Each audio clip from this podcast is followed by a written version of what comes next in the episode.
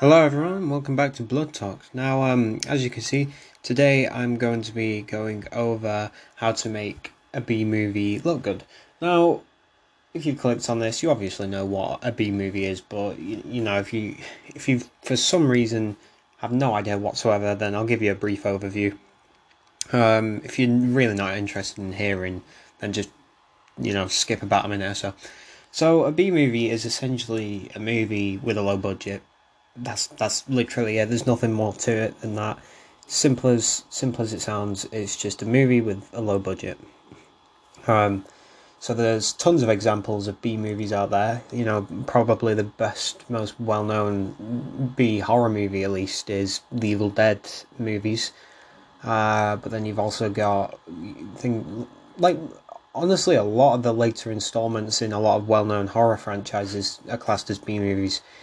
I think you could say some of the later um, Pumpkinhead movies or some of the later Friday the Thirteenth movies uh, kind of are B movies. Um, so how do you even classify a B movie? Like what budget range are we looking at here? Well, it could be anything from not a single dime, um, you know, to um, four quid and a Freddo to just over a few million. Um, I, there ain't like a range, but I, am gonna say maybe anything above the budget of 10 million is not a B movie. So anything below the budget of 10 million is a B movie. it's as simple as that, right? But obviously, you know, if you've got a low budget going into your film, you're at a severe disadvantage, aren't you? Because well, you know, you've it's very hard to make it look good. So not only is it hard to make it look good, but it's hard to make it well just good in general. Um, so I'm going to be going over today probably my favorite no definitely my favorite b movie franchise of all time phantasm and i'm going to be going over certain points about the film where i think that it excels as a b movie but not only does do I think it excels as a B movie, I think it's great at being a B movie that looks like a blockbuster. I'm specifically talking about the first one, but I do think that the sequels are also quite good at capitalizing on making them look pretty good on a low budget. Um, well, aside from the fifth one, but uh, yeah, the first one in particular is a masterclass of filmmaking, and yeah, I'm gonna just go over points about the film that make it good on a low budget. So my first point is the writing, and to to obviously to make anything stand out, but to make a B movie stand out, it's got to be something completely original, completely, uh, you know, off the walls, something that'll attract attention, because something like Maniac Cop, I love Maniac Cop, but if you think about the title and the, the plot of the film itself, it's really quite simple. And I mean, I think it works to its advantage, but when attracting mainstream audiences, you know, the title Maniac Cop is like the most generic title you could get. Once again, I ain't like a diss on the film. I love Maniac Cop, and I think the title, you know, more than perfectly suits what it is. Um, whereas Phantasm, on the other hand, is a bit more ambiguous. It's a bit more interesting it's a word that I didn't even know was a real word at first. I had to look it up and and, and find out what it actually meant. And you know, for those who don't know, a phantasm is essentially an illusion, a, a ghost, something like a spirit, but something that looks real but isn't. And that, once again, even when you learn the definition, it arguably makes the film even more ambiguous. Because then you're like, okay, so you know this film, right? It's probably all in the characters' heads. Um, but you can't say for sure because the film toys around with that. But that's what makes like the, the title. The title alone has to be something really interesting and new. And Phantasm is maybe my favorite title to a film ever. It, it's just so like different. It's such a interesting word that you've probably never heard before. Uh, apparently, I think was it Edgar Allan Poe used it a lot in his works. Um, so that's where Coscarelli got it from. But how about the writing in general? Well, the the the dialogue. The dialogue can be whatever you want, really. Like you could go as generic as you want. Um, it doesn't really change the overall product, but the plot is important. The plot has to be just something completely off the walls. And ambiguity was used a lot in the first Phantasm movie. Um, and that's what made it so interesting and what made it stand out despite being a low budget. It's clear that there's ambition despite the the low budget, and that's what you're looking for. Um, so, how about cinematography? Now, Phantasm has to be one of the best shot films I've ever seen, and I'm not even just saying that. The way it's shot makes it feel like you're watching a grade A blockbuster. Um, when in fact, Don Coscarelli actually had to rent the camera equipment every weekend because, yeah, once again, the film was extremely low budget. Um, but the way that it's shot makes it look like masterclass because there's a lot of close ups there's a lot of quick cuts. There's a lot of you know clever, inventive angles, and it's clear Coscarelli knew how to make the audience feel like they were in that same place. For example, in one of the first shots of the movie, when Jodie enters the mausoleum, you get a bit of an establishing shot. I think it's a high angle um, over Jodie in the mausoleum. Jodie's the center of the screen. The mausoleum's in the the background, and it just makes it so interesting to you because the mausoleum looks so nice. And Jodie, of course, is in the centre. You know, he's meant to be the, the, the character you're following there. Um, but as well as just some eerie vibe about seeing a man alone in a mausoleum in almost complete decadent silence. Um, and I say decadent because the the film has got an amazing soundtrack, which we're going to move on to in a bit, and it's it's rare there isn't sound in this film. So to have these subtle moments where there isn't absolutely almost zero sound. Okay, well there's zero non-diegetic sound. There's there's a bit of diegetic sound in there, but it's relatively silent. Uh, by the way, if you don't know the difference between diegetic and non-diegetic, diegetic sound is something that characters can hear within the film itself, and the non non diegetic essentially means the soundtrack. Um, but it's clear that Coscarelli knew how to make the mausoleum feel like this massive building full of secrets all over the place just from a few shots, and it's that kind of world building that you you're using what what's limited to you to make it look bigger. Like it's it's something that George Lucas in the first few Star Wars films he did, and in fact, all the Star Wars movies uh, that Lucas made, he's, he's a master at world building.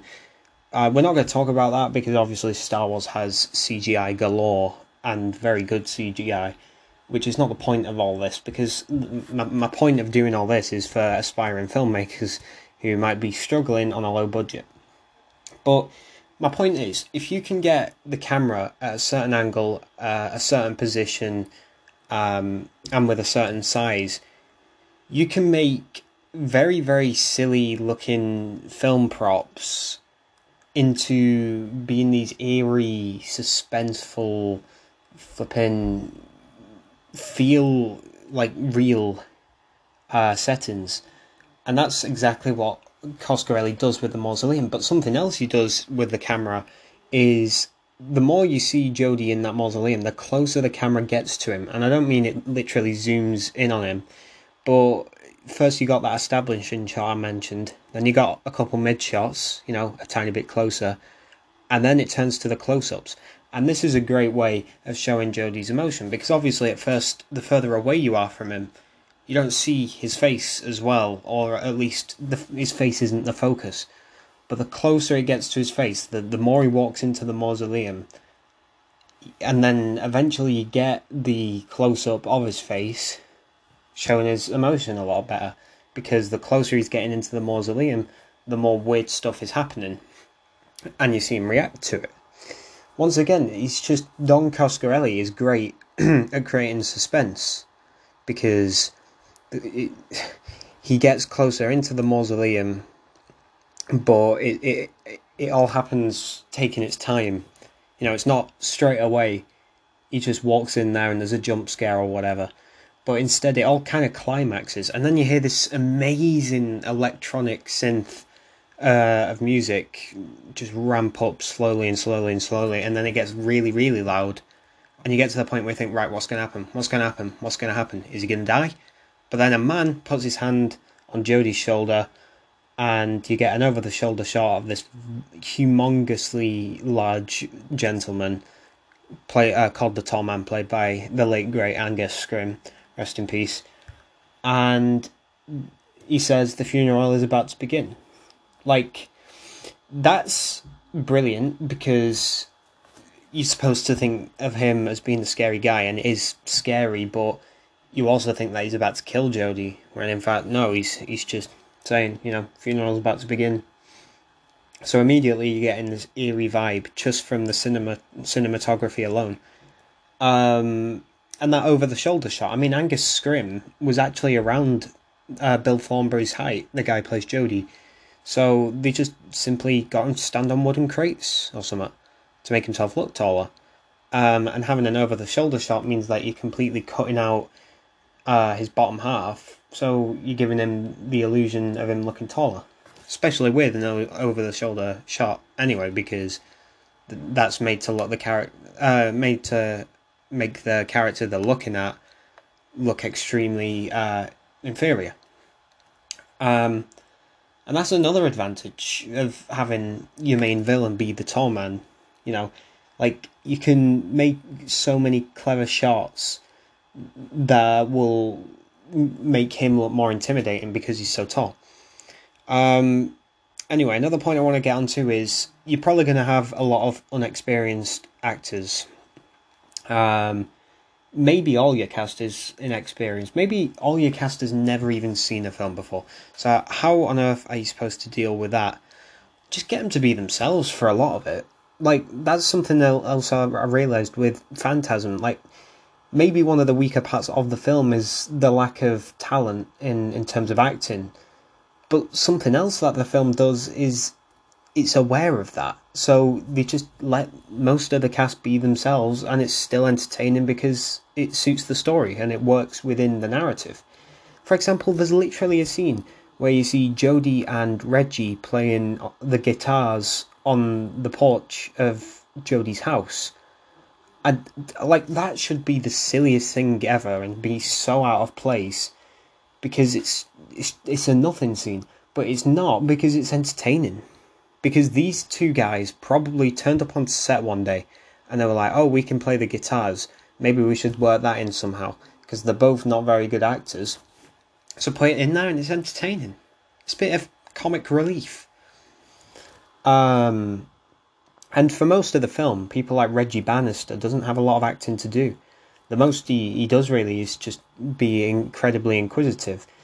And then Bill Thornbury plays an older brother. Mike, I must say, the A. Michael Baldwin who plays Mike, he's a fine actor in this. I think he's actually not very a not very good actor in the later films, but in this film, he's one of the best kid actors I've ever damn seen.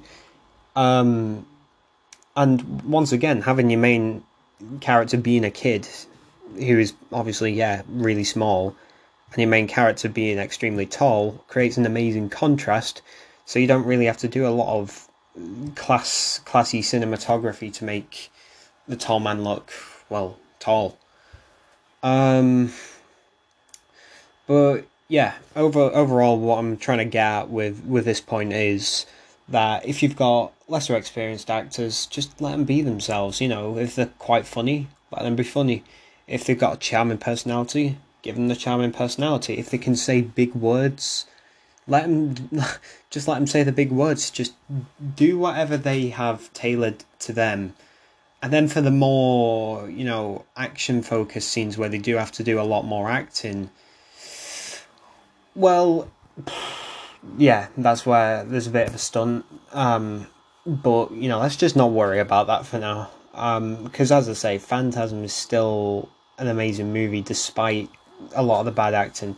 My point is, just let the inexperienced actors do whatever the hell they want where you can, like wherever the, the, the narrative doesn't need it, but also make it entertaining. Don't make it filler. Just make it a comedy scene or whatever. Um, another point, uh, of course, is a suitable soundtrack. This just goes for any film, but I think Phantasm's soundtrack in particular is probably mm, it's definitely one of my, but if not my favorite soundtrack to a film ever. It's brilliant. It's electronic. It's eerie. Uh, it gets the vibe perfect. This point's mo- like less about how to make a good soundtrack for a B movie, but more how to make a good soundtrack just for for movies in general. I mean, you've got to tailor it to your film incredibly. Like Phantasm is primarily a horror movie, but it's got elements of sci-fi in there and elements of action and comedy uh, as well. And the soundtrack like mirrors this effortlessly. Like primarily, the soundtrack is very creepy, but it's got a bit of sci-fi in there with the the the wackiness. Um, there's a bit of comedy in there sometimes, like when Mike's running across a graveyard, and there's that incredibly funky '70s style music. Um, and then you got the action focused soundtrack for, say, uh, the Mineshaft chase, which is incredible. And my point is, like, this is less about Coscarelli's talent, but more about Fred Myrow and Michael Seagrave, Malcolm Seagrave's uh, music prowess. They clearly knew what they were doing, and they, yeah, they created a mighty fine soundtrack to this film. Not just the theme itself, which is one of those things that should be iconic but isn't. Um, but they, they, they get they hit the mark with everything. Like the soundtrack completely suits the film. Um, and yeah, so if you're doing a horror, you just go for something with quite an eerie vibe. It doesn't have to be anything special. I mean, Halloween is arguably the most iconic horror theme ever, but is it anything special? No, it's not. Um, it's very simple, few beats. Um, just yeah, go with something quite simple. Doesn't have to be over the top. If you can go over the top, do so, but work with what you got and just tailor it to the the, the film you're doing. Tailor it to the genre. Um, another point is just make it fun. I mean, you, not a lot of B movies are going to be taken seriously, if we're being honest.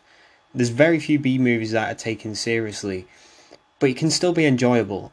Um, my favorite director of all time is Sam Raimi, and I think what cemented him as my favorite director was the quote, uh, something along the lines of, "You can't make a film boring." You know, like you you can make it bad, you can make it good, but as long as it's not boring, because if it's boring, you've lost the audience, you've failed what you're trying to do, and he's he's he's, he's right. I mean, not every film can be good, and maybe there's a lot of bad B movies out there, and heck, there's a lot of bad things about Phantasm as well, things that don't quite hold up. But it's always entertaining, and I suppose the point I'm trying to make here is just don't have a boring scene in the movie. Don't have a scene just full of exposition and stuff.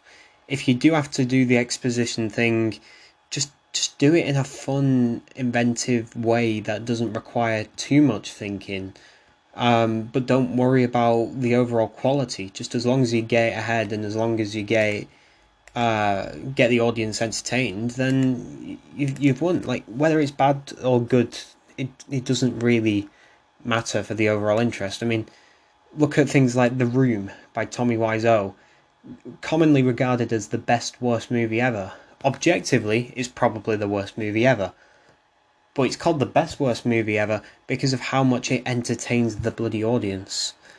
Um, and it's as simple as that. Like, if you can make a good B movie, like Phantasm, like The Evil Dead, um, like Maniac Cop, um, yeah, you know, well done. But if it's bad, if you know it's going to be bad, just make it entertaining. Just make it a lot of fun to watch for the audience and then they can laugh and cringe along with you. Um, so, as a conclusion, to make a good B movie or to make an enjoyable B movie, or, how to make it look good in general, is have an inventive plot, do some very clever cinematography to either you know hide certain props or inadequacies or or just to create suspense and intrigue. Uh, have your less experienced actors be themselves. Have a very suitable soundtrack. Um, make it fun. In general, just make it a lot of fun. Um, but yeah, that's about it from me today. I hope you learned something new, and you know, I'd love to hear your thoughts as well. Like, is there anything I missed out on that's crucial to making the quality of a B movie skyrocket? If so, just uh, yeah, let me know. I'd lo- I'd love to hear. Um, but yeah, thank you very much, and I'll see you later. Goodbye.